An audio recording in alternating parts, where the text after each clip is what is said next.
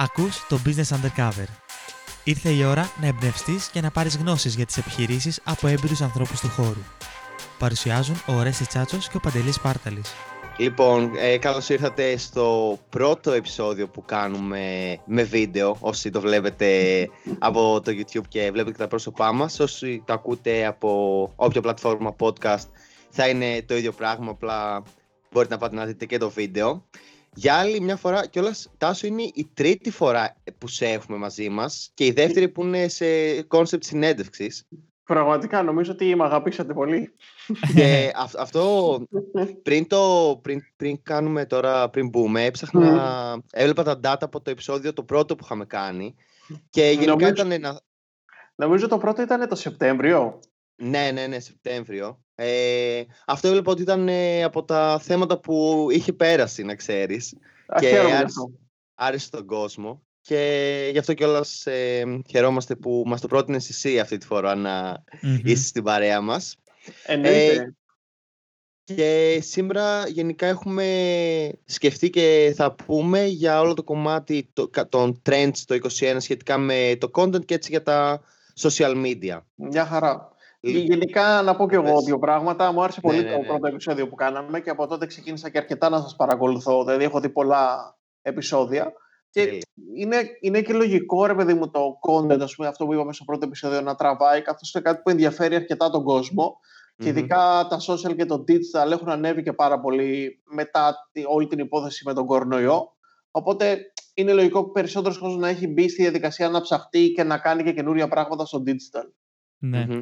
Ε, Και α, αυτή ε, για ε, πες. έλα. θα ήταν Α, η πρώτη μου ερώτηση εμένα. Το... Α, οκ. Θα, το εισαγωγικά. ξαναπούμε, θα το ξαναπούμε τότε. Μια Ε, εισαγωγή. εισαγωγικά τέτοιο. Το πώς έχεις δει τα brands να προσαρμόζουν τη στρατηγική τους βάσει όλων αυτών που έχουμε ζήσει Αυτό φέτος. θέλω να ρωτήσω, ναι, ναι, ναι. Δηλαδή από το Σεπτέμβριο μέχρι, μέχρι σήμερα που είμαστε, για δώσε μας ένα σημείο αναφοράς. Εντάξει, θα το πάω από πιο πίσω. Θα το πω από το Μάρτιο ουσιαστικά. Θα πω ότι ήταν μια χρονιά που αναγκαστικά πάρα πολλά brands αλλάξανε πολλά πράγματα στη στρατηγική τους και κυρίως στο digital και από το tone of voice και το τι θα βγουν να πούν και τι καινούρια μηνύματα θα υποστηρίξουν και όλα αυτά. Και το Μάρτιο κάναμε κάτι διαφορετικό, στη δεύτερη καραντίνα, στο δεύτερο lockdown κάναμε κάτι διαφορετικό. Τώρα πλέον που αρχίζουμε να βλέπουμε ένα φως στο τούνελ, σίγουρα Μμμ. πάρα πολλά brands θα βγουν και θα αλλάξουν αρκετά την επικοινωνία τους. Αλλά κάτι που ε, ε, επικράτησε ουσιαστικά πάρα πολύ ήταν σίγουρα το e-commerce, το οποίο έδωσε και μια τεράστια πνοή στο digital αλλά και στην αγορά γενικότερα. Με πάρα πολύ κόσμο να χτίζει προς αυτή την κατεύθυνση, να χτίζει το branding του ή να κάνει performance για να φέρει πωλήσεις στο e-commerce και σίγουρα Μμμ. και το content που είδαμε και πάρα πολλά brands να βγαίνουν και να κάνουν και καινούριες καμπάνιες και να κάνουν και πολύ καλύτερα θα έλεγα ε, types και pieces of content προκειμένου να προσεγγίσουν και καινούριους πελάτες. Μμμ. Ο- Οπότε για το 2021 ήδη έχουμε ξεκινήσει και βλέπουμε πράγματα και σίγουρα όσο περνάνε οι μήνες και ξεκινήσουμε να, και να εμβολιαζόμαστε αλλά και να βγούμε κάποια στιγμή και από αυτό το lockdown θα δούμε πολύ περισσότερο τα brands να δίνουν το βήμα και το έναυσμα αυτής Ναι. της εξόδου και να πω την αλήθεια αυτό που ελπίζω είναι, ελπίζω να είναι σύντομο αυτό δηλαδή να μην περάσουν πάρα πολλοί μήνες στους οποίους θα είμαστε ακόμα μέσα στο σπίτι βέβαια νομίζω Μμμ. είναι κάτι που κανένας δεν το ξέρει.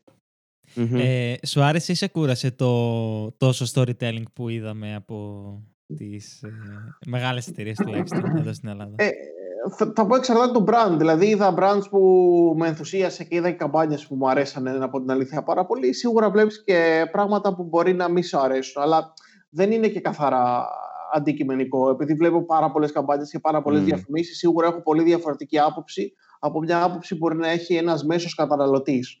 Και Μμμ. δεν είναι και ότι κάθε brand απευθύνεται και σε μένα σαν κοινό. Οπότε μπορώ να πω ότι ναι, υπήρχαν πολύ ωραία πράγματα. Δηλαδή, είδα και ωραίες digital καμπάνιες και το καλοκαίρι και μετά το καλοκαίρι και πιστεύω ότι θα συνεχίσουμε να βλέπουμε αντίστοιχα πράγματα. Μμμ.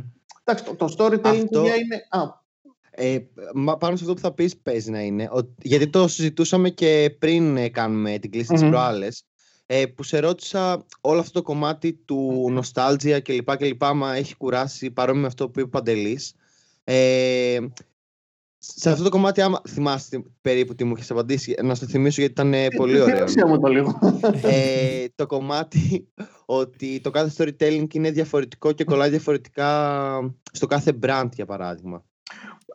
Το, το βασικό όταν κάνεις branding ουσιαστικά, γιατί όταν μιλάμε για storytelling μιλάμε κυρίως για branding, δηλαδή θα χτίσω το brand μου μέσω mm-hmm. μιας ιστορίας, είναι να βρεις το κατάλληλο συνέστημα και το πώς ουσιαστικά θα κολλήσεις την ιστορία σου με τον brand σου. Δηλαδή θα πρέπει να ταιριάζει απόλυτα αυτό που θα κάνεις και η διαφήμιση που θα βγάλεις με εσένα και να μην είναι κάτι το οποίο ουσιαστικά μπορεί να το κάνει οποιοδήποτε. Οπότε πιστεύω ότι όποιος καταφέρει να βάλει μέσα το συνέστημα, mm-hmm. Οποιοδήποτε συνέστημα για είναι αυτό, άμα ταιριάζει στο κοινό του και ταιριάζει και στα interest και στα χαρακτηριστικά που έχει το συγκεκριμένο κοινό, σίγουρα μπορεί πολύ πιο εύκολα να τους κάνει target. Και μην ξεχνάμε ότι πλέον βλέπουμε και ένα κοινό το οποίο δεν βλέπαμε πάρα πολύ στο digital τα τελευταία χρόνια. Είναι οι baby boomers, οι οποίοι ουσιαστικά mm. αναγκάστηκαν να μπουν. Ναι. Είναι άτομα μεγαλύτερης ηλικίας, τα οποία μπήκαν είτε γιατί έπρεπε να παραγγείλουν, είτε γιατί έπρεπε να κάνουν εγγραφή στο, για να μπορούν να, να πάρουν το εμβόλιο. Οπότε τους βλέπουμε και σε πάρα πολλά μέσα, σε πάρα πολλά, όχι σε πάρα πολλά, τους βλέπουμε σε κάποια social networks.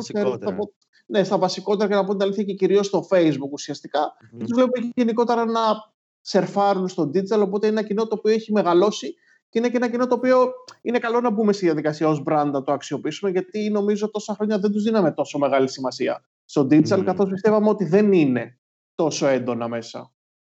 Mm-hmm. Είναι αυτά κοινά όμως που θα ξοδέψουν κιόλας. Δηλαδή, εφόσον έχουν μπει τώρα, είναι εξοικειωμένα με αυτό το κομμάτι των αγορών. Θα σου πω το, το εξής καλός ή κακός, αναγκάζεσαι να μπεις σε μια διαδικασία να εξοικειωθείς με το κομμάτι των αγορών, καθώς ένα μεγάλο ποσοστό των αγορών μας, ειδικά όταν μιλάμε για την Αθήνα, γίνεται μέσω του digital. Δηλαδή, έχω πάρα πολύ καιρό από την αλήθεια να πάω σε κατάστημα και πριν το lockdown. Δηλαδή, ακόμα και όταν δεν ήταν κλειστά τα μαγαζιά και να αγοράσω κάτι, τα περισσότερα τα παραγγέλνουμε. Οπότε, αναγκαστικά και το μεγαλύτερο κοινό μπαίνει σε αυτή τη διαδικασία. Για κάποια πράγματα είναι πιο εύκολο, για κάποια πράγματα είναι πιο δύσκολο. Αλλά σκεφτείτε ότι είναι ένα κοινό το οποίο Ρε παιδιά, εμείς ας πούμε είμαστε 10 χρόνια στο digital. Δηλαδή, εγώ είμαι από το 2009 παραπάνω από 10 χρόνια. Στο, όχι στο digital, στο Facebook από το 2007-2008. Οπότε έχω δει τόσο πολύ περιεχόμενο που πλέον για να με εντυπωσιάσει κάτι πρέπει να είναι πολύ καλύτερης ποιότητας. Κάποιος που μπαίνει τώρα και δεν έχει έρθει σε επαφή με τόσο πολύ περιεχόμενο, σίγουρα ναι. μπορεί να τον εντυπωσιάσει και να τον τραβήξει και κάτι το οποίο όχι θα είναι κατώτερης ποιότητας, αλλά δεν θα είναι αυτό το φαντεζή και αυτό το γρήγορο που θέλουν οι καινούριες γενιές. Ναι. Ε, τι, θες λίγο να ορίσεις το καλύτερης ποιότητας τι εννοείς για να καταλάβει και ο κόσμος; Α, ας μην δώσω κάποιο παράδειγμα. ε, Καλά, μετά εγώ θα σε ρωτήσω ναι, για. Ναι. Περίμενε. Ήμουν σίγουρο ότι θα μου ρωτήσετε, γιατί θυμάμαι ναι. το προηγούμενο κόλ. Ε, μην το σποϊλάρουμε από τώρα όμως. Θα το κολλήσω ωραία μετά. Αλλά για πες καλύτερη ποιότητα. Ενώ όταν παράγουμε content, γενικότερα όταν μιλάμε για. θα πω την αλήθεια κυρίως για Instagram, πρέπει το content που παράγουμε να είναι unique. Ε, δεν γίνεται απλά να παίρνουμε μια φωτογραφία από το Shutterstock και να την αναπαράγουμε κολλώντας ένα λογότυπο πάνω ή μια φωτογραφία την οποία έχουμε βρει σε οποιαδήποτε image bank. Πρέπει είτε να μιλάμε για φωτογραφίσεις, είτε φωτογραφίες προϊόντων, είτε φωτογραφίες που βγαίνουν από μια καμπάνια που έχουμε τρέξει, δηλαδή από αυτό το storytelling που λέγαμε πριν. Και γενικά να μην βλέπουμε και πάντα πράγματα τα οποία είναι προϊόντικά. Οπότε, όταν μιλάω για καλύτερο content, μιλάω για content το οποίο βασίζεται στα χαρακτηριστικά που έχει το κοινό σου, δηλαδή ποια είναι τα interest του κοινού σου και τα δημογραφικά σου στοιχεία, και έχει και την ποιότητα που θέλει το κοινό σου και ακολουθεί και τα trends που θέλει το κοινό σου. Δηλαδή, αυτή την εποχή αυτό που τραβάει πολύ περισσότερο π.χ. είναι τα carousel στο Instagram ή τα Instagram stories, ή άμα μιλάμε για, για Facebook, μιλάμε κυρίως για live videos, είτε για, είτε για φωτογραφίες οι οποίες έχουν μια καλύτερη ποιότητα. η ποιότητα σίγουρα δεν, δεν μιλάω μόνο ότι πρέπει να τραβήξουμε ένα βίντεο το οποίο είναι 4K ή είναι, είναι ακόμα καλύτερο. Μιλάω για πράγματα τα οποία όταν αναφέρομαι στην ποιότητα, αναφέρομαι σε πράγματα που ταιριάζουν στα χαρακτηριστικά που έχει το κοινό σου. Τα οποία είναι διαφορετικά και ηλικιακά, αλλά και γενικότερα και με βάση το interest που θες να στοχεύσεις στο κάθε κοινό. Okay. Να ρωτήσω κάτι ε, από προηγούμενα που έλεγες για το κομμάτι του συναισθήματος. Έλα, εντάξει. Δεν για να όχι, όχι, όχι, όχι. ε, στην, ε, πρώτη, στην πρώτη καραντίνα πρακτικά ε, όλα είχαν στραφεί προς το συνέστημα της ασφάλειας ε, ήδη το αναφέραμε λίγο νοσταλγία κλπ. Τώρα το κομμάτι του φαν πιστεύεις ότι μπορεί να μπει ή είναι ακόμα νωρίς. Δηλαδή δεν έχουμε κουραστεί και λίγο με, με όλο αυτή την κατάσταση. Θα σου πω, υπάρχουν brand που ήδη χτίζονται στο fan περιεχόμενο και το είδαμε και πάρα πολύ και στο Super Bowl που έπαιξε στην Αμερική. Mm. Δηλαδή, ένα μεγάλο ποσοστό των διαφημίσεων που έπαιξαν, ε, δεν θα πω όλες, αλλά αυτές που διακρίθηκαν από την αλήθεια, είχαν αρκετά fan περιεχόμενο. Δηλαδή, ήταν πολύ πιο entertaining. Σίγουρα το κοινό θέλει να δει και πράγματα τα οποία ρε παιδί μου θα σε βγάλουν λίγο και από τη μιζέρια σου. Ε, Οι δύο καραντίνες είναι πολύ διαφορετικές μεταξύ τους. Σκεφτείτε και τους ίδιους σας εαυτούς, αλλά σκεφτείτε και τους ανθρώπους γύρω σας. Στην πρώτη καραντίνα, όλοι είχαμε τη διάθεση. Α, ξέχασα, είμαστε στην τρίτη καραντίνα, αλλά εντάξει, OK. Okay. Είναι, είναι λίγο inception. Η δεύτερη, η δεύτερη μέσα στην τρίτη είναι η ίδια. Ε, οπότε στην πρώτη καραντίνα όλοι λέγαμε θέλω να κάνω πράγματα για τον εαυτό μου, να νιώσω καλύτερα, mm. να βγω καλύτερος σε αυτό το πράγμα. Ξεκινήσαμε γυμναστική. Στη δεύτερη καραντίνα έγινε ακριβώς αντίθετο.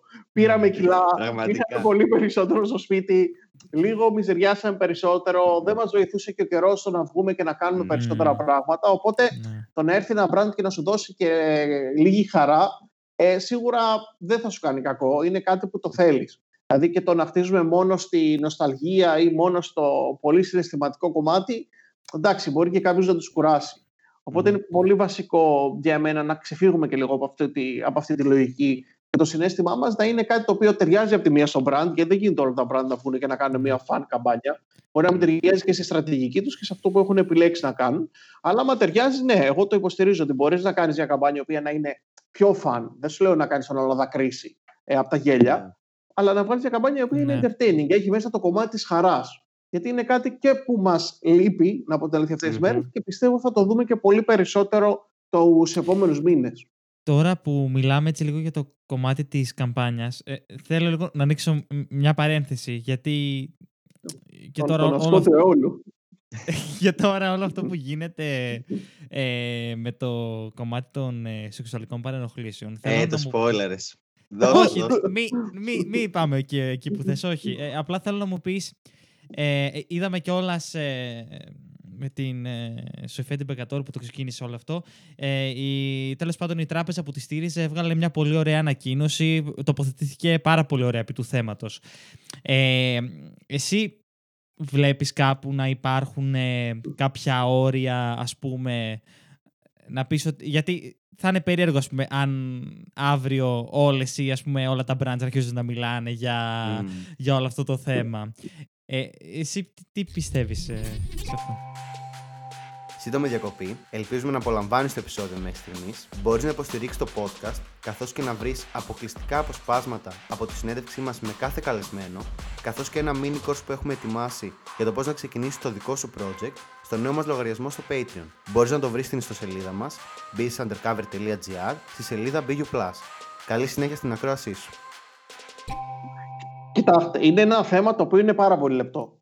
Ε, και να πω την αλήθεια, πολύ λίγα brands μπορούν να βγουν και να μιλήσουν για κάτι τέτοιο. Και η τράπεζα που βγήκε και έκανε τη συγκεκριμένη ανακοίνωση, καλώς έκανε και την έκανε, καθώς ήταν ε, τη χορηγούσε και μάλιστα, αν θυμάμαι καλά, την ανακοίνωση την πήρε και μια, και μια άλλη τράπεζα και την έκανε και share. Mm-hmm. Οπότε το, και το θεωρώ και πολύ άξιο και μπράβο τους. Ωστόσο, δεν μπορούν όλα τα brands να βγουν και να μιλήσουν για αυτό το θέμα. Και επειδή είναι ένα θέμα το οποίο είναι αρκετά λεπτό, ε, πρέπει να προσέξεις και πάρα πολύ πώς ακριβώς θα το αγγίξεις.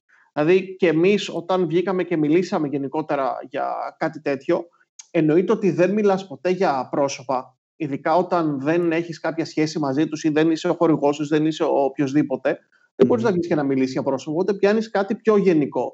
Οπότε και εμείς με την Durex βγήκαμε και κάναμε ένα post που λέγαμε ότι το όχι σημαίνει όχι. Είναι ένα brand όμως που μπορεί να βγει και να μιλήσει για το συγκεκριμένο θέμα, γιατί είναι ένα brand που γενικότερα έχει πάρει αυτό το positioning και γενικά ασχολείται ναι με τη σεξουαλική διαπαιδαγώγηση και το πώς θα κάνει τον κόσμο μας καλύτερο όσον αφορά αυτό το θέμα. δεν μπορεί να βγει οποιοδήποτε να μιλήσει. Αλλά γενικά το να δούμε brands τα οποία έχουν ένα σκοπό πίσω από την επικοινωνία τους, δηλαδή το purpose-led marketing, είναι κάτι που και θα το δούμε και είναι και μέσα στα trend του 2021. Γιατί ο κόσμος περιμένει πλέον ότι τα brands θα κινηθούν πολύ περισσότερο προς το να βοηθήσουν την όλη κατάσταση από το απλά να παράξουν περιεχόμενο. Οπότε το να δημιουργήσεις καμπάνιες οι οποίες βασίζονται σε ένα κοινωνικό ζήτημα, ένα κοινωνικό φαινόμενο, σίγουρα μπορούν να σου αποφέρουν μεγαλύτερο buzz, αλλά απ' την άλλη είναι καλό να κάνεις πράξεις, δηλαδή να κάνεις πράγματα τα οποία βοηθάνε και την κοινωνία. Δηλαδή, μην μείνει απλά σε ένα post, απλά για λόγους marketing. Ναι, είναι καλό ναι, να, ναι.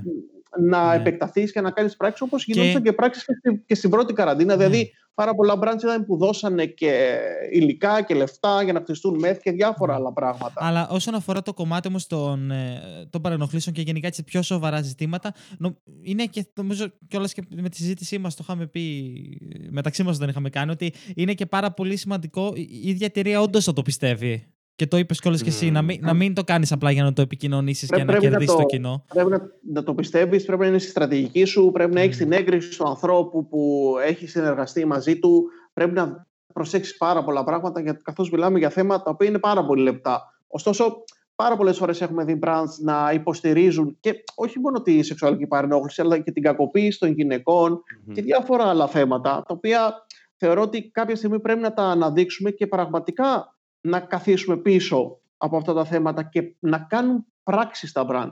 Όχι απλά να, κάνουν, να το κάνουν για θέμα marketing, να βγουν και πραγματικά να υποστηρίξουν με πράξεις, είτε είναι οι γραμμές, όλες αυτές που μπορείς να καλέσεις, είτε δίνοντας κάποια λεφτά, είτε και με άλλους τρόπους, του οποίους δεν τους έχω σκεφτεί αυτή τη στιγμή. Mm-hmm. Αλλά όπως βλέπεις ένα brand, όπως π.χ. βλέπεις το Σταύρος Νιάρχος, ο οποίος έδωσε κάποια στιγμή ασθενοφόρα σε πάρα πολλά νοσοκομεία της Αθήνας, έτσι μπορεί και ένα άλλο brand να βγει και να κάνει μια άλλη είδους επικοινωνία, και να υποστηρίξει κάποια Και, και ας, δεν, τώρα οι σεξουαλικές παροχλήσει και όλα αυτά δεν είναι ένα θέμα που είμαι ειδικός να μιλήσω σε καμία περίπτωση. Καλά, βέβαια. Την, Αλλά την, το... τη γνώμη σου θέλουμε από την άποψη της επικοινωνίας που ασχολείσαι.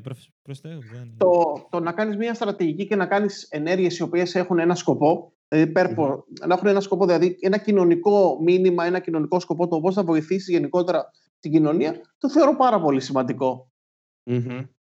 ε, και όλος αυτό μου θυμίζει γενικά αρκετές διαφημίσεις που είδα του τύπου ότι δεν έχουμε το marketing budget μας το δώσαμε εκεί πέρα που ήταν πρακτικά αυτό η διαφήμιση ε, και πρόβαλαν το κομμάτι της προσφοράς ε, πιο έμπρακτα. Και όλες πρόσφατα το είδα σε ένα billboard. Εντάξει, ε, πολλές εταιρείες συνήθως είναι άλλο budget. Δηλαδή, άλλο είναι το marketing budget, άλλο το budget που έχει κάποιος για να κάνει ενέργεια CSR, άλλο το budget που έχεις για να υποστηρίξεις κάποια πράγματα, άλλο το HR budget.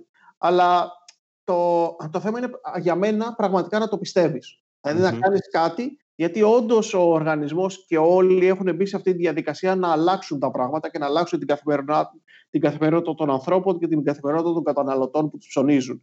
Και είναι κάτι που το βλέπουμε συχνά πλέον ε, σε πιο, να πω τελικά, σε πιο light θέματα. Δηλαδή, είδαμε αρκετά brands να βγαίνουν και να, να υποστηρίζουν την κατανάλωση λιγότερου πλαστικού, να χρησιμοποιούμε πλαστικό που ανακυκλώνεται, δημιουργούν καινούριες συσκευασίες, γενικότερα προσπαθούν να δημιουργήσουν έναν κόσμο καλύτερο. Οπότε αυτός ο καλύτερος κόσμος περιλαμβάνει πάρα πολλά ποδαράκια. Οπότε ένα ποδαράκι σίγουρα είναι το, το πλαστικό, ένα άλλο ποδαράκι μπορεί να είναι κάτι άλλο. Οπότε είναι ανάλογα τι ταιριάζει και στον καθένα και πραγματικά mm. πώ μπορεί να το υποστηρίξει. Γιατί έχουμε δει και καμπάνιες οι οποίες πραγματικά βγήκαν για να υποστηρίξουν ένα τέτοιο σκοπό, αλλά επειδή έμειναν μόνο στα λόγια ή το κάνανε μόνο από λόγους okay. marketing, δεν είχαν και κάποιο ιδιαίτερο impact. Οπότε για να έχεις πραγματικό impact, πρέπει να κάνεις πράξη αυτά που λες. Δηλαδή, όχι απλά να κάνεις μία, μία μίνι καμπάνια. Πρέπει να, να συνεχίσεις ουσιαστικά αυτό το πράγμα και να το κάνεις πράξη υποστηρίζοντας έμπρακτα τη, την προσπάθειά σου και την προσπάθεια κάποιων ανθρώπων. Mm-hmm. Θες να μας μιλήσεις για το κομμάτι του therapy; Το therapy, εννοείται. Εγώ ένα από τα trends ουσιαστικά που βλέπουμε να παίζουν πάρα πολύ το 2021, εγώ θα το ονόμαζα ουσιαστικά therapy. Δηλαδή είναι αυτό που βλέπουμε ότι ο κόσμος προσπαθεί πλέον να βγει από όλη αυτή τη φάση με το κορονοϊό και τα ίδια τα brands προσπαθούν να θεραπεύσουν όλο το περιβάλλον γύρω τους. Οπότε θα έλεγα ως ένα mega trend που μπορούμε να αξιοποιήσουμε είναι αυτό το λεγόμενο therapy. Δηλαδή θέλουμε να θεραπεύσουμε είτε τις παθογένειες που έχει η κοινωνία είτε γενικότερα να δώσουμε στον κόσμο λύσεις για να θεραπεύσει δικά του προβλήματα ή να θεραπεύσουμε γενικότερα τον πλανήτη. Οπότε και εδώ κολλάει αυτό που είπα πριν, ότι χτίζουμε στρατηγικές και χτίζουμε καμπάνιες οι οποίες ο βασικός τους στόχος είναι να δημιουργήσουν ένα καλύτερο αύριο. Δηλαδή να δημιουργήσουν αυτό που λέμε build, ε, build back better. Δηλαδή να δημιουργήσουν μια καλύτερη επιστροφή στην κανονικότητα.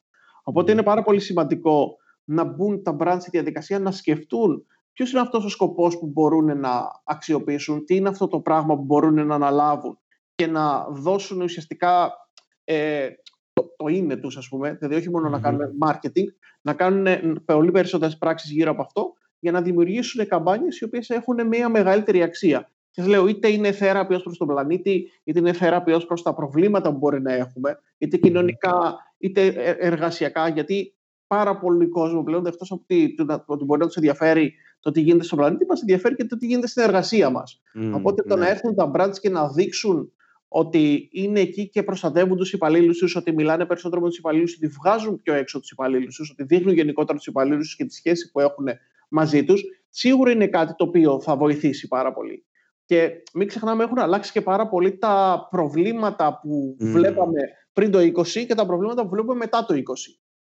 Οπότε το βλέπουμε γενικότερα ενδιαφερόμαστε πολύ περισσότερο και για την υγεία μας και αυτό που μας ενδιαφέρει γενικά πάρα πολύ είναι το mental well-being, δηλαδή το να νιώθουμε καλά, να νιώθουμε εγκεφαλικά καλά. Γιατί μας έχει πειράξει πάρα πολύ και η κλεισούρα και γενικότερα όλη αυτή η κατάσταση που έχουμε γύρω μας. Οπότε το να έρθει ένα brand και να μου βρει τρόπους για το πώς θα νιώθω καλά και πώς θα νιώθω και εγκεφαλικά καλά, είναι σίγουρα κάτι το οποίο και θα δημιουργήσει buzz, αλλά θα ενδιαφερει και πάρα πολύ κόσμο. Ναι. Κοίτα, να σου πω την αλήθεια, εμένα προσωπικά ε, μου αρέσει αυτό το term που έχουν πάρει με το Purpose και πιο ουσιαστική επικοινωνία και πιο έτσι σοβαρά πράγματα να το πω που τα βάζουν στο κομμάτι της στρατηγικής. Απλά τώρα σκέφτομαι ότι δεν βάζει και ένα βάρος μετά στο brand να τηρήσει αυτές τις υποσχέσεις αγωγικά και αφού όλα αυτά περάσουν.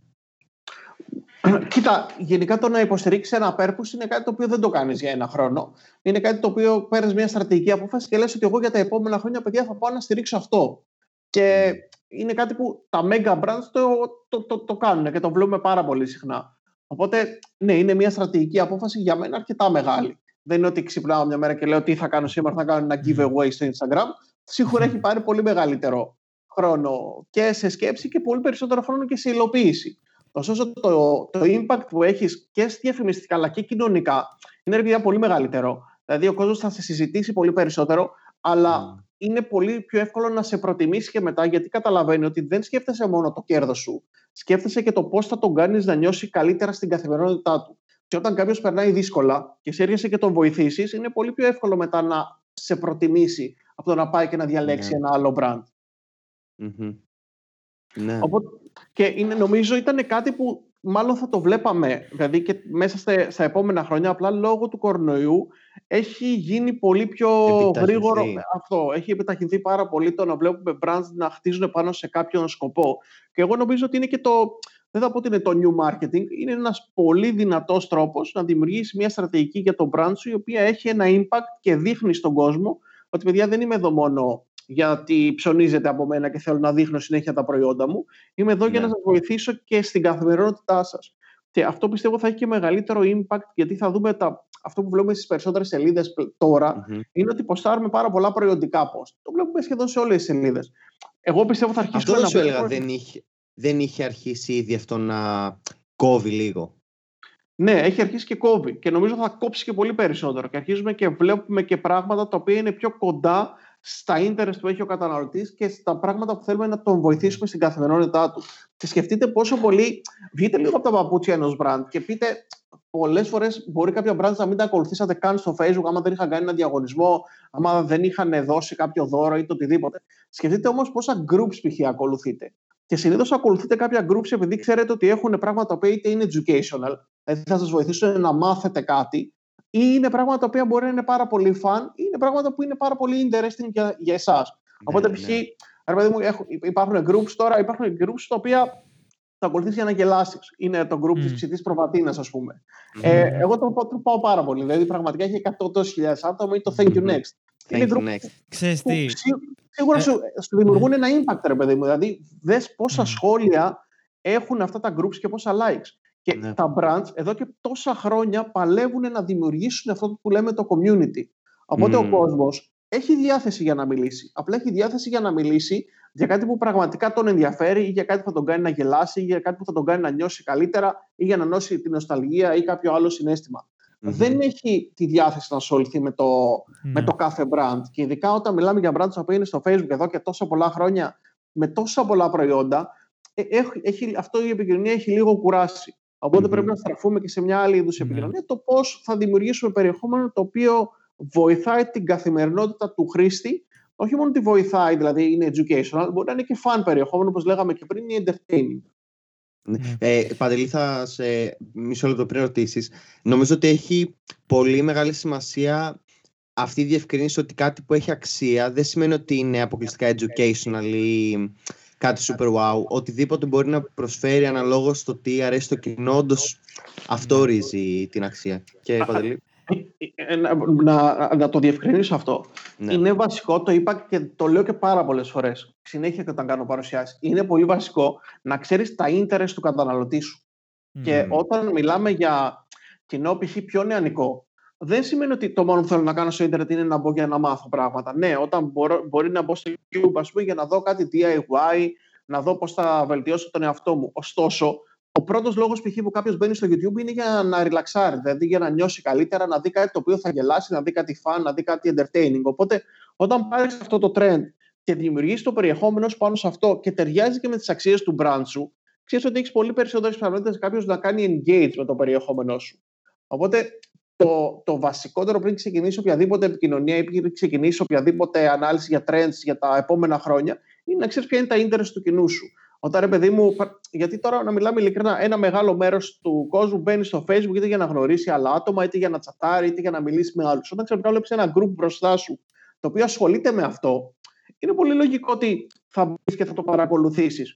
Και το βρίσκω και πάρα ναι. πολύ σωστό. Και είναι πολύ καλή σκέψη και πολύ σωστή επικοινωνία. Και μακάρι να έρχονται brands τα οποία φέρνουν mm-hmm. τέτοιες ιδέες. Δηλαδή, σκεφτείτε, α φύγουμε λίγο και από αυτό το group, σκεφτείτε πώς ακολουθούμε τα ancient memes, πώς ασχοληθούμε με mm. πράγματα που είναι fun. Δεν λέω ότι όλα τα branches πρέπει ξαφνικά να κάνουν ancient memes. Σε καμία περίπτωση. Mm-hmm. Απλά yeah. Ναι, πρέπει ναι. να βρεις περιεχόμενο το οποίο δεν είναι απλά προϊόντικό. Αυτός είναι ο, ο, αυτό είναι mm-hmm. ο κύριος λόγος της συζήτησης. Να δημιουργούμε πράγματα τα οποία έχουν αξία για το χρήστη, έχουν αξία για τον brand, αλλά δεν είναι απλά να το καινούριο με κινητό, κοίτα τι ωραίο που είναι, μπες διαδικασία να το αγοράσεις. Ναι. Ακριβώς, ναι. ε, ναι. Λοιπόν, ε... Θα πεις για τα group. Κάτσε, Παντελή, sorry, για τα groups κιόλας. Ε, ήταν και στην ε, στρατηγική του Facebook ε, από πέρσι το να τα προωθήσει. Ναι, βέβαια. Γενικά στο reach που έχουν και στο πόσο εύκολο είναι. Ναι, ναι. ναι. Γενικά φαίνεται ξεκάθαρο ότι το Facebook προωθεί πάρα πολύ τα groups. Το Facebook προωθούσε πάρα πολύ και τα events πριν ένα-δύο χρόνια. Ναι. Βέβαια τώρα δεν έχουμε τόσα πολλά events, οπότε είναι κάτι το οποίο δεν το βλέπουμε. Mm. Γενικά το, το Facebook προσπαθεί να χτίσει αυτό το community, ώστε ρε παιδί μου να βάλει και τα brand σε μια διαδικασία να δημιουργήσουν καλύτερο περιεχόμενο. Αυτό είναι ο σκοπός. Πρέπει γενικότερα να σκεφτούμε ότι το Facebook δεν είναι ένα ακόμα κανάλι της τηλεόρασης.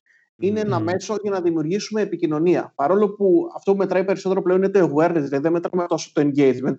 Όσο περισσότερο share έχει αυτό που θα παράξεις, τόσο μεγαλύτερο awareness θα έχεις και εσύ ως brand. Και ε, μου έρχονται ναι. πάρα πολλά παραδείγματα στο μυαλό. Δηλαδή, σκεφτείτε πριν χρόνια το Taste, δηλαδή τα βίντεο με τα χέρια. Mm. Που ξεκίνησε ξαφνικά και γινόταν ο ναι. χαμός.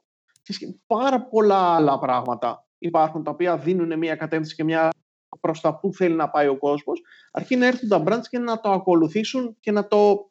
Και είτε να δημιουργήσουν κάτι δικό τους, κάτι καινούριο. Δεν είναι εύκολο. Είναι κάτι δύσκολο και θέλει και μια μεγάλη επένδυση από πίσω. Αλλά αξίζει να μπει σε αυτή τη διαδικασία και ίσως, άμα αυτό το συνδυάσει και μαζί με το σκοπό που έχεις, ε, το purpose που έχεις ως brand, ίσως σου βγει και πιο εύκολα. Λοιπόν, ε, κατάφερα να πάρω αυτή την πάση επιτέλους. Λοιπόν, ε, ναι, λοιπόν, Σταματάω να μιλάω, ε, όχι, καλά, γιατί λοιπόν. μετά θα πει καλού συζήτηση, θα κάνουμε back and forth. Καταρχάς, ε, καταρχάς, για αυτό που έλεγες Στάσο για το κομμάτι του, οι επιχειρήσεις πλέον πάνε σε ένα πιο purpose κομμάτι ε, διαβάζω τώρα το Marketing 3 ε, του Philip Kotler, το οποιο αναφέρει πάρα πολλά πράγματα γι' αυτό και όντως έχει πολύ ε, μεγάλη ουσία και το είχαμε συζητήσει και όταν είχες ξαναέρθει και είναι εξαιρετικό κομμάτι. Θέλω να πάμε. Ε, ε να, μια τελευταία ερώτηση για το κομμάτι των Facebook Group. Είδαμε ε, ένα πολύ μεγάλο brand να παίζει μπαλίτσα με το Thank You Next και ήταν ε, για μένα εξαιρετικό όλο αυτό που κάνανε. Οπότε ναι, θέλω ναι. να μας πεις πώς, ε, πώς σου φαίνεται τα brands να παίζουν μπάλα με τα Facebook groups γιατί έχουμε κάποια πολύ μεγάλα groups εδώ στην Ελλάδα στο Facebook και μετά να πάμε και στο κομμάτι των social media το τι θα δούμε φέτος. Είναι, είναι εξαιρετικό το να βρίσκεις ένα trend και να πηγαίνεις και να δημιουργείς περιεχόμενο πάνω σε αυτό το trend. mm Ξέρεις πολύ καλά ξέρουμε πολύ καλά ότι υπάρχουν αυτή τη στιγμή ιστορίες οι οποίες έχουν πάρα πολύ μεγάλη αξία και έχουν πάρα πολλά likes. Το να πας και να δημιουργήσει ή να απαντήσεις σε μια ιστορία ή το να δημιουργήσεις αυτές τις ιστορίες σε βίντεο, ξέρεις εκ των προτέρων ότι θα δημιουργήσει πάρα πολύ μεγάλο buzz. Το ίδιο π.χ. θα γίνει άμα πας στο group της ψητή προβατίνας και, δη, και δημιουργείς περιεχόμενο εκεί.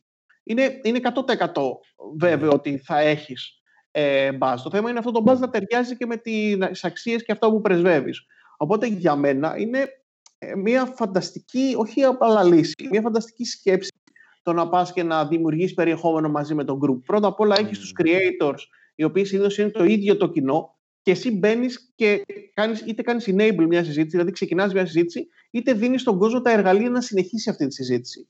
Οπότε πιάνεις κάτι και το κάνεις πολύ μεγαλύτερο.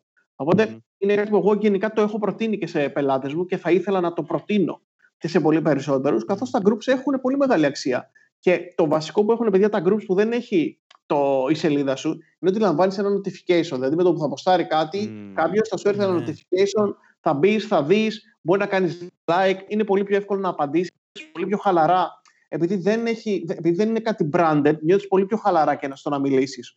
Οπότε είναι πολύ βασικό να έρθουν τα brands, αλλά όχι ρε παιδιά να, να το πάμε όπως κάνουμε πούμε, με τα banners. Δεν θέλω να μου ντύσουν ένα group. Θέλω ναι, να μπουν ναι, στη συζήτηση που έχει το group. Δηλαδή, να, mm. όπως το παράδειγμα που αναφέρετε και εσείς, το θεωρώ πάρα πολύ καλή ε, πρακτική. Ουσιαστικά πήρε τις συζητήσεις και τις εξέλιξε. Αυτό πρέπει να κάνει ένα brand. Να δώσει το χώρο που θέλουν οι fans και να μην τους ενοχλήσει. Να μην γίνει ενοχλητικός. Δεν θέλω να γίνω όπως γίνονται τα pre-roll στο, στο YouTube. Ναι. Θέλω να κάνω, να κάνω κάτι μαζί με το group και να δημιουργήσω μαζί σωστό περιεχόμενο το οποίο ξέρω ότι θα το γουστάρουν οι fans. Ε, πριν πάμε στο κομμάτι των social media, ε, εσείς θα ετοιμάσετε κάτι με facebook group με τους πελάτες σας; Πες μας ένα ναι ή όχι, μην μας πεις ε, παραπάνω. Ένα ναι θα σου πω. Μπράβο, τέλεια. Αυτό θέλουμε να ακούσουμε. Λοιπόν, είναι, πάμε... είναι Γενικά το έχουμε κάνει σε διάφορους πελάτες. Υπάρχουν οι προτάσεις οι οποίες έχουν mm. γίνει. Εγώ δεν πιστεύω μέσα στο επόμενο διάστημα κάτι θα δούμε.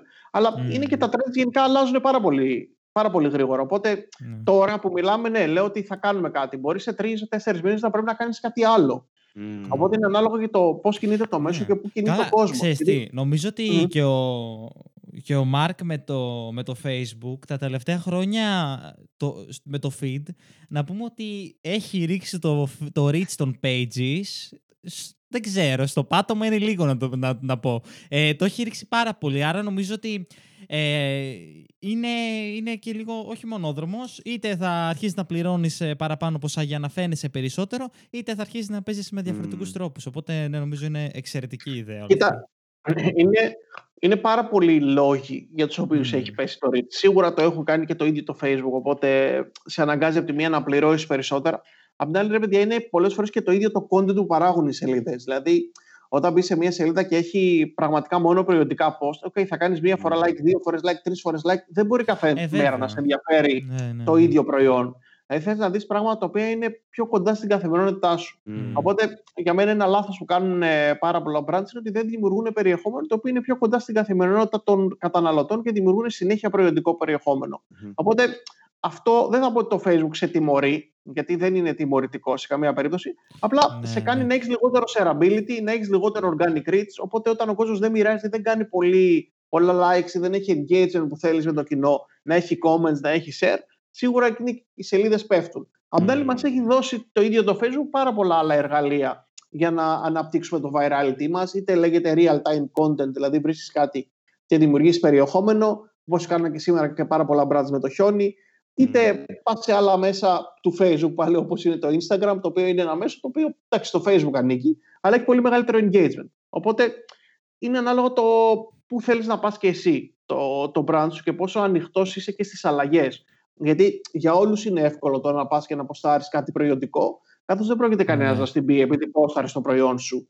Όταν μπεις στη διαδικασία να αναπτύξεις περισσότερα πράγματα και να δημιουργήσεις πράγματα τα οποία δεν είναι άκρος προϊόντικά, σίγουρα πρέπει να, να το σκεφτείς και πολύ καλύτερα και να έχεις και από πίσω μια ενιαία στρατηγική την οποία θα την ακολουθείς για πολύ περισσότερα χρόνια. Ε, ε, πάλι δεν θα πάμε ακόμα στα social media. ναι, και, εγώ, και εμένα μου ήρθε κάτι. Δεν θα πάμε στα social media. Παιδιά, ρωτήστε ό,τι θέλετε. Ε, πώς το λένε. Ξέρεις τι, ε, είναι σαν σκέψη αυτό και θέλω να μου πεις και εσύ άμα πόσο, πώς την ε, κρίνεις. Είναι λάθος. οι, influencers δεν παράγουν προϊόντικό περιεχόμενο με ωραίο περιτύλιγμα απλά.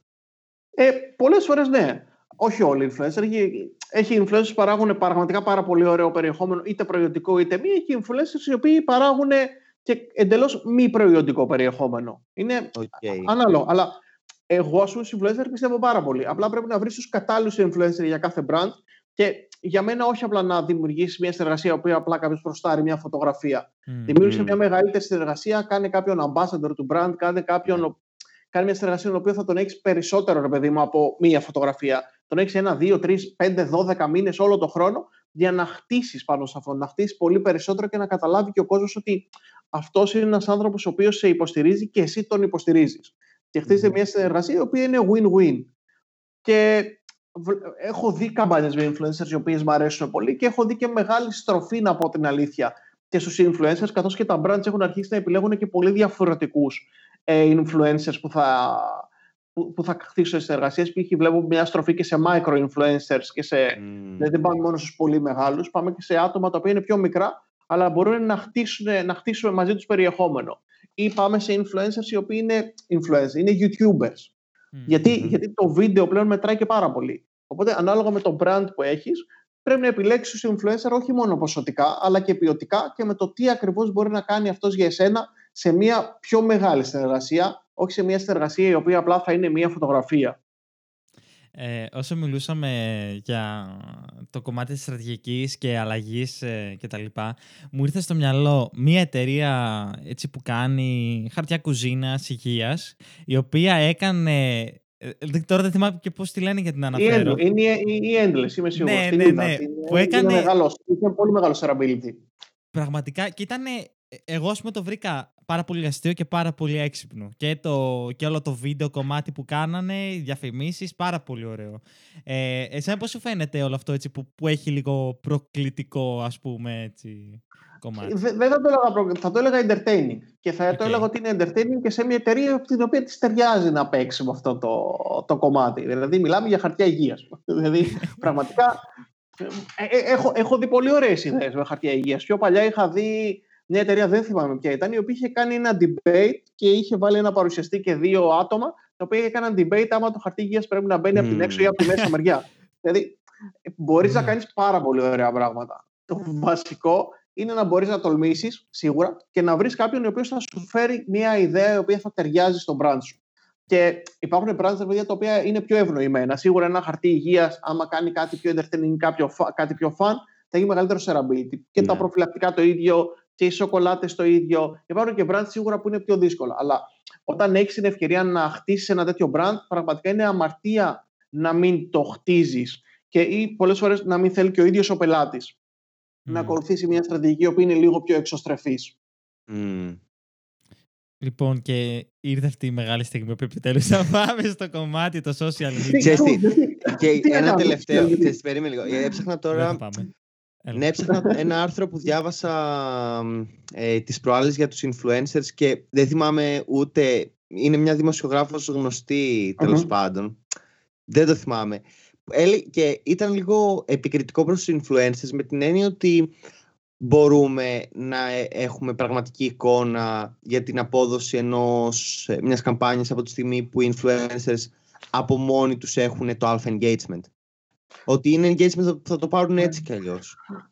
Συμφωνώ. Εξαρτάται τι στόχο θα βάλεις. Γι' αυτό λέω ότι ο στόχος μας δεν πρέπει να είναι ποσοτικός. Πρέπει να είναι ποιοτικός. Όταν ο στόχος μου είναι απλά το πόσα likes θα έχει αυτός ο influencer, σίγουρα τότε πας σε mega influencer. Γιατί 100% θα έχουν πολύ περισσότερα like από ότι θα έχει ένας macro influencer ή ένας nano influencer. Mm-hmm. Όταν έχεις άλλους στόχους, π.χ. να, να, να δημιουργήσει engagement ή ακόμα και να χτίσεις ένα community και να κάνεις ένα loyalty ουσιαστικά, θα πας σε μικρότερους influencers, οι οποίοι έχουν μικρότερο κοινό, αλλά το κοινό αυτό τους ακολουθεί για πάρα πολύ συγκεκριμένο λόγο. Και έχω πάρα πολύ συγκεκριμένα πράγματα και στο μυαλό μου που, θα μπορούσα να πω.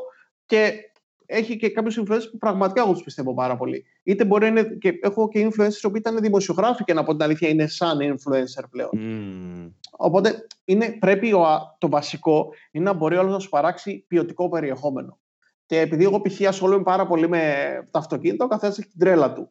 Εγώ mm-hmm. βλέπω πάρα πολύ βίντεο στο, στο YouTube. Δηλαδή, μπορεί να κάτσω ώρες το βράδυ και να βλέπω συνέχεια βίντεο με αυτοκίνητα. Mm-hmm. Είτε είναι ξένα, είτε πλέον βλέπω και πάρα πολύ ελληνικά.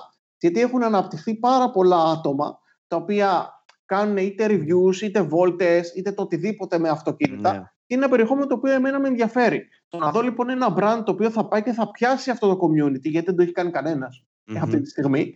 Ναι, σίγουρα θα το παρακολουθήσω και ειδικά άμα το κάνει με έναν τρόπο ο οποίος δεν είναι απλά ότι πάει και τοποθετεί το αυτοκίνητό του, αλλά μπει ουσιαστικά μέσα στο διάλογο και μέσα σε όλη αυτή τη φάση που κάνουν αυτά τα παιδιά, σίγουρα θα έχει και πολύ μεγαλύτερο impact στο συγκεκριμένο κοινό.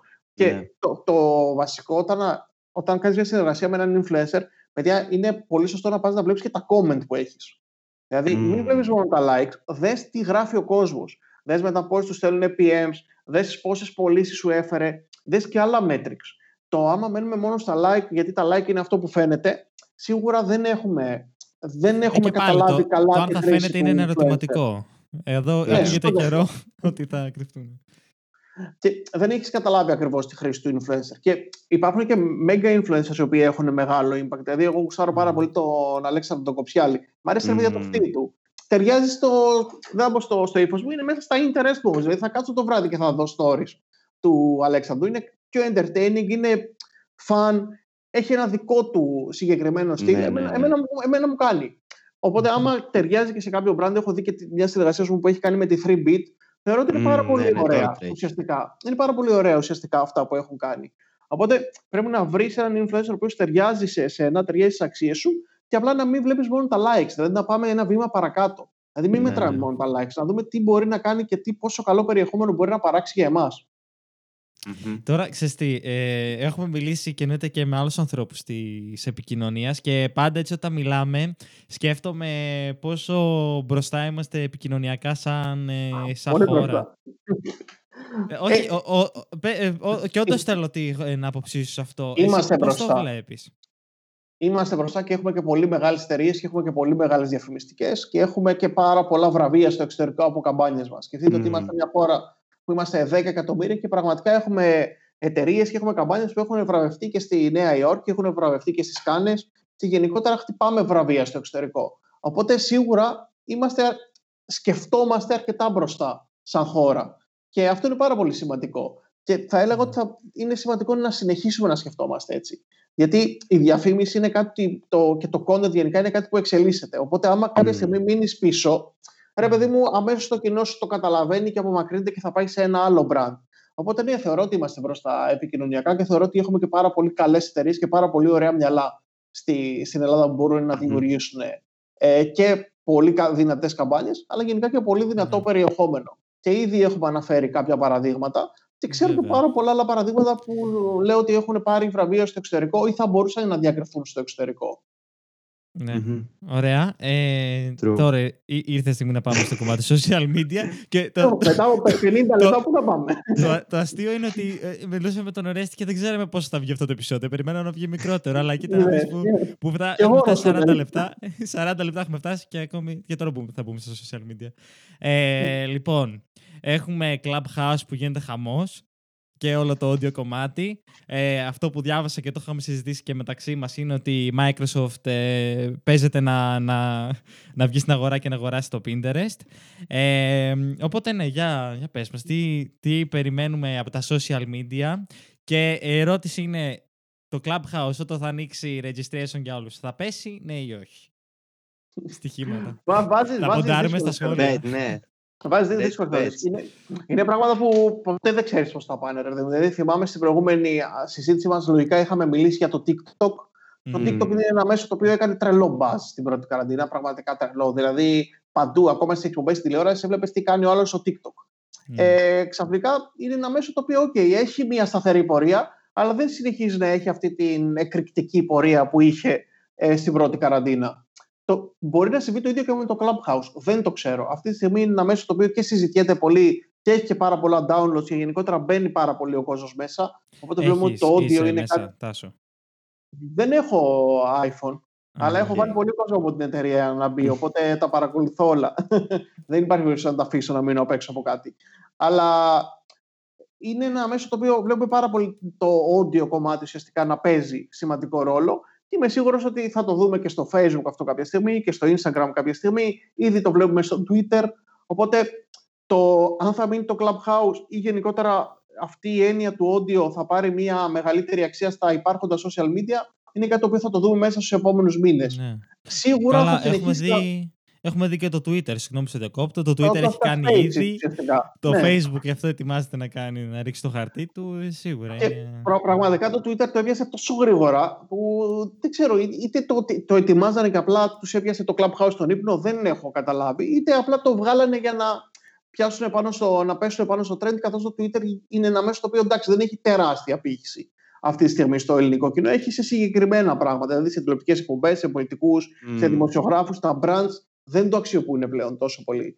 Ε, τα, αυτό που βλέπω από τα brands είναι ότι θα αρχίσουν να αξιοποιούν πολύ περισσότερο το Instagram, καθώς έχει πολύ μεγαλύτερη ε, αξία, ο κόσμος μένει πολύ περισσότερο, ξοδεύει πολύ περισσότερο χρόνο. Σίγουρα το Facebook είναι ένα μέσο το οποίο θα παραμείνει ψηλά και για τα επόμενα χρόνια. Τώρα εγώ αγαπάω πάρα πολύ το YouTube και γενικότερα βλέπω ότι ο κόσμος μπαίνει και βλέπει πάρα πολύ YouTube. Αλλά συνήθως αυτό που βλέπεις στο YouTube δεν είναι branded.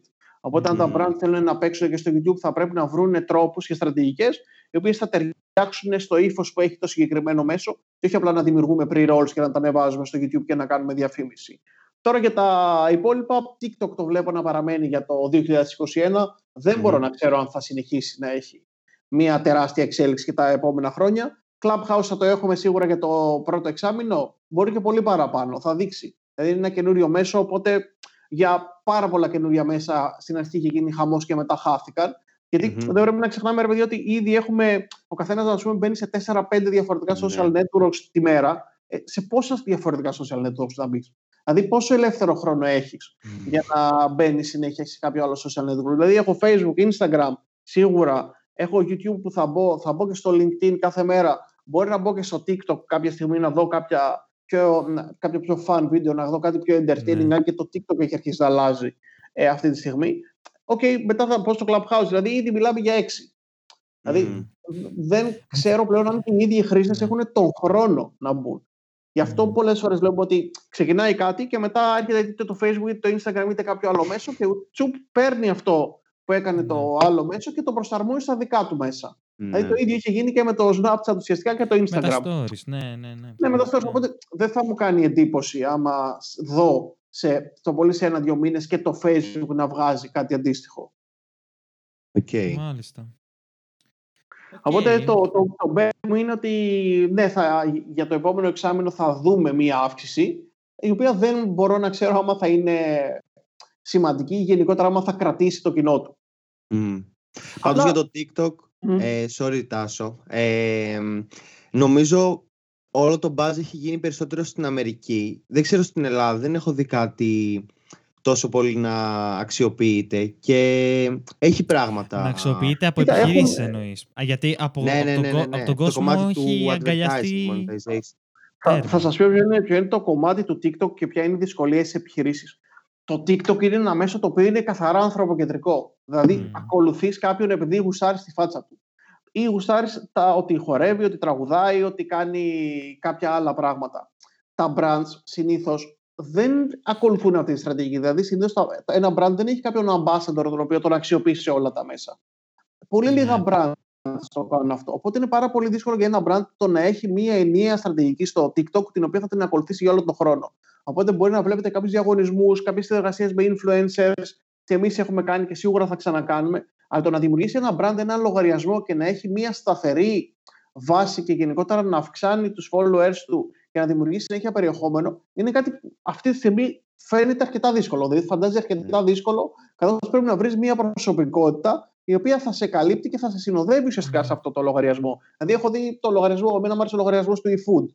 Ουσιαστικά Παίρνει όμως τους ήδη υπάρχοντες influencers που έχει και στα άλλα μέσα και τους αξιοποιεί και στο TikTok. Γιατί ναι. είναι αυτή η στρατηγική του. Δηλαδή τη βλέπουμε και στο YouTube, τη βλέπουμε και στο Instagram. Απλά στο TikTok τους αξιοποιεί με άλλο τρόπο. Οπότε τους έχει έτοιμους. Δηλαδή έχει μια στρατιά ανθρώπων, έχει ambassadors οι οποίοι μπορούν να χτίσουν το brand. Όλα τα άλλα brands πρέπει να το ξανακάνουν αυτό από την αρχή. Και συνήθως το κόστος για να το κάνεις είναι πάρα πολύ μεγάλο. Οπότε πολλά brands, επειδή δεν είναι σίγουρα άμα το TikTok θα είναι εδώ και σε δύο χρόνια, δεν μπορεί να κάνει την επένδυση αυτή τη στιγμή. Αυτό είναι το θέμα με το TikTok τώρα. Ναι. Ε, ναι. Τώρα, ε, ε πρόσφατα κιόλας γράψαμε το επεισόδιο με το, με το πλαίσιο Και είχαμε, μας είχαν πει ότι ναι θα μπουν στο κομμάτι του TikTok οπότε ναι, έχει πολύ ενδιαφέρον να δούμε πώς θα γίνει το implementation και εννοείται από, και από άλλες επιχειρήσεις. Εγώ, υπάρχουν brands που έχουν κανάλια στο, στο TikTok απλά το influence που έχει ένας άνθρωπος δηλαδή το, οι άνθρωποι αυτή τη στιγμή δηλαδή οι influencers στο TikTok είναι πολύ μεγαλύτερο από το influence που έχουν τα, τα brands. Mm, Γιατί στο TikTok είναι σας λέω είναι δύσκολο αυτή τη στιγμή το περιεχόμενο. Δηλαδή πρέπει να ναι. έχεις κάποιον ο οποίος αυτός θα σου παράγει το περιεχόμενο. Δεν είναι ότι έρχεσαι και κάνεις κάποια post όπως κάνεις στο Facebook, όπως κάνεις στο Instagram, που δεν έχουν καθόλου π.χ. πολλές φορές το personalization, δεν βλέπεις mm. άνθρωπο. Εκεί πρέπει οπωσδήποτε να έχεις ένα χαρακτήρα τον οποίο θα τον αξιοποιήσει και θα δημιουργήσει μαζί του περιεχόμενο. Μάλιστα. Ε, το Pinterest που ανέφερα, πώς το βλέπεις; Πώ το πείτε. Να Εντάξει, πήρε την απάντηση. Ε, ε, δεν ξέρω. Δηλαδή, ήταν ένα μέσο που όταν βγήκε πίστευα ότι θα πάει πάρα πολύ καλά. Ε, πιστεύω ότι άρχισε να κάνει τα adapt που χρειαζόταν για να προσελκύσει πολύ περισσότερα brands και να βάλει μέσα διαφημίσεις και όλα αυτά. Οπότε ήρθε, μπήκαν κάποιοι, πλέον δεν πολύ αξιοποιείται. Τουλάχιστον στην Ελλάδα, δεν ξέρω στο, στο εξωτερικό. Ή το αξιοποιείς κυρίως άμα θες να βρεις, να αγοράσεις, θες να φτιάξεις το υπνοδωμάτιό σου, μπορεί να πάρεις ιδέες από το Pinterest. Θες να γράψει κάτι, θα πάρεις ιδέες από το Pinterest. Αλλά σαν καθαρό social network όπως αξιοποιούνται τα υπόλοιπα, δεν αξιοποιείται αυτή τη στιγμή το, το Pinterest. Ναι. Το άμα θα το εξαγοράσει η Microsoft και θα του κάνει μια μεγάλη αλλαγή και ξαφνικά θα προσελκύσει πολύ περισσότερο κοινό, μακάρι να γίνει. Δηλαδή, χαρά μου θα είναι γιατί πιστεύω ότι είναι ένα μέσο το οποίο έχει ε, έχει subscribers, δηλαδή έχει κόσμο αυτή τη στιγμή, ο οποίος θα μπορούσε να το ακολουθήσει. Απλά πιστεύω ότι δεν έχει βρει ακόμα κάτι που να είναι τόσο τραβηχτικό για τους χρήστες και για τα brands για να μπουν να χτίσουν μια ολόκληρη στρατηγική και να επενδύσουν πάνω σε αυτό το μέσο. Δηλαδή, η αλήθεια είναι ότι τα μέσα που έχει δημιουργήσει, δηλαδή η ασπίδα που έχει από τη μία το Facebook και από την άλλη η Google, είναι αυτά που έχουν ουσιαστικά πάρει και τη μερίδα του λέοντος αυτή τη στιγμη Μάλιστα. Τέλεια. Δεν ξέρω αν έχουμε τίποτα άλλο. Καλά, ναι. Αν έχουμε να πούμε κάτι άλλο, θα το... Καλά, έχουμε που θα σα αναφέρουμε. Στο επόμενο επεισόδιο. Ναι, ναι, ναι. Στα subscription. Να ξέρεις, θα αρχίσουμε να σου Γιατί εγώ εδώ πέρα. Ε, είναι ωραία γιατί βγαίνουν αυθόρμητα, ρε παιδί μου. Δηλαδή βγαίνει σαν συζήτηση και στο call που κάναμε ουσιαστικά ξεκινήσαμε από το να μιλήσουμε για trends ουσιαστικά το 2021 και ξαφνικά είπαμε πάρα πολλά πράγματα. Οπότε είναι πολύ ωραίο ότι έχει μία ροή και σίγουρα θα ναι. θα, θα, θα, ενδιαφέρει και τους ε, ακροατές να δούνε πολλά και διαφορετικά πράγματα για το digital. Κάθε μήνα Τάσος Φελιάδης. Όχι, θα σε έχουμε εδώ. θα, κάνουμε, θα κάνουμε ε, ναι, όχι, μετά να, θα, να είναι και λίγο πιο exclusive, να μην είναι κάθε μήνα, εντάξει, είπαμε. ναι, ναι, ναι, θα το κάνουμε μία φορά το εξάμεινο, έτσι, για να μην ξεχνιόμαστε. Τέλεια. Λοιπόν, ε, Τάσο, σε βρίσκουν Τάσος Φελιάδης LinkedIn, ναι, ναι, ναι, νομίζω σχεδόν σε όλα τα μέσα έτσι είμαι. Δηλαδή, mm-hmm. άμα πληκτρολογήσει το όνομά μου, θα με βγάλει. Δηλαδή, είτε στο LinkedIn, είτε στο Facebook, είτε στο, στο Instagram. Mm-hmm. Στο TikTok, να πω την αλήθεια, λογαριασμό έχω, μπαίνω, αλλά δεν έχω δημιουργήσει κάτι. Okay. Δεν μου τέριαζε πολύ, δυσκολευόμουν. Και έχω ε... κάνει account, αλλά μπαίνω ψηλοσπάνια. Όχι, εγώ μπαίνω. Απλά δεν, έχω, δεν δημιουργώ περιεχόμενο. Δηλαδή, βλέπω mm. το περιεχόμενο από όλους, αλλά δεν δημιουργώ περιεχόμενο. Δηλαδή, και το ίδιο κάνω πλέον και στο Twitter. Δηλαδή, θα μπω, θα δω ποια είναι τα trends, θα παρακολουθήσω συζητήσεις που θέλω να, ναι, ναι. να μαθαίνω πράγματα, αλλά τι δεν θα μπω στη διαδικασία να δημιουργήσω ε, συζήτηση να απαντήσω σε κάτι. OK. Okay. Και εννοείται social lab. Εννοείται, ε, μην, μην τα ξεχνάμε. Για να, ναι, ε, για να μπείτε να δείτε τις δουλειές που έχει κάνει ο Τάσος και όλα αυτά που συζητάμε πώς εφαρμόζονται στην πράξη. Εντάξει, είναι πολύ βασικό το, όταν μιλάς για στρατηγική να υπάρχει το ανάλογο implementation από πίσω. Mm. Δηλαδή γιατί πιστεύω ότι η στρατηγική μπορεί πολλοί κόσμος να βγάλει μια στρατηγική. Το θέμα είναι να μπορείς αυτή τη στρατηγική να την κάνεις πράξη. Οπότε στην εταιρεία mm. αυτό κάνουμε. Οπότε άμα μπείτε και στο Facebook θα δείτε πάρα πολλές δουλειές και στο site θα δούνε και ένα showreel με διάφορες δουλειές που έχουμε αναμειχθεί. Mm-hmm. Τέλεια. Θα, Τάσο, thank you. Oh, thank you. Thank you. Και εγώ. Πολύ, Τάσο. Ευχαριστούμε και όλους θα, θα, θα, σας πρίζω στο facebook. Τέλεια, εννοείται. Ναι. Στο chat που έχουμε κάνει όλοι μαζί. αυτό ακριβώς, ναι, ναι, ναι. Group chat. Ε, ευχαριστούμε και όλους εσάς που είτε είδατε το βίντεο είτε ακούσατε το podcast. Ε, γενικά στείλτε μας άμα θέλετε να πούμε κάτι πιο συγκεκριμένο, άλλα πράγματα σχετικά με το content ή ό,τι άλλο θέμα θέλετε να ε, κάνουμε επεισόδιο. Ο Τάσος Άμα δεν έχετε κάνει... Εγγρα... Ναι, ναι, ναι, εδώ θα είμαστε. Κάθε δύο μέρες, παιδιά, θα κάνουμε επεισόδιο. ναι, ναι, ναι. Θα κάνουμε Q&A για τον Τάσο μόνο. Late night θα το κάνουμε, σαν τον Αρναούτογλου. Ναι, ναι, ναι. Ε, άμα δεν έχετε κάνει subscribe στο newsletter μας, να πάτε να κάνετε και θα σε έρθει ένα δώρο με 90 εργαλεία για το project σας και μπορείτε να υποστηρίξετε το podcast στο businessundercover.gr κάθετος plus και να βρείτε εκεί πέρα επιπλέον περιεχόμενο. Οπότε ευχαριστούμε πολύ και καλή συνέχεια. Καλή συνέχεια.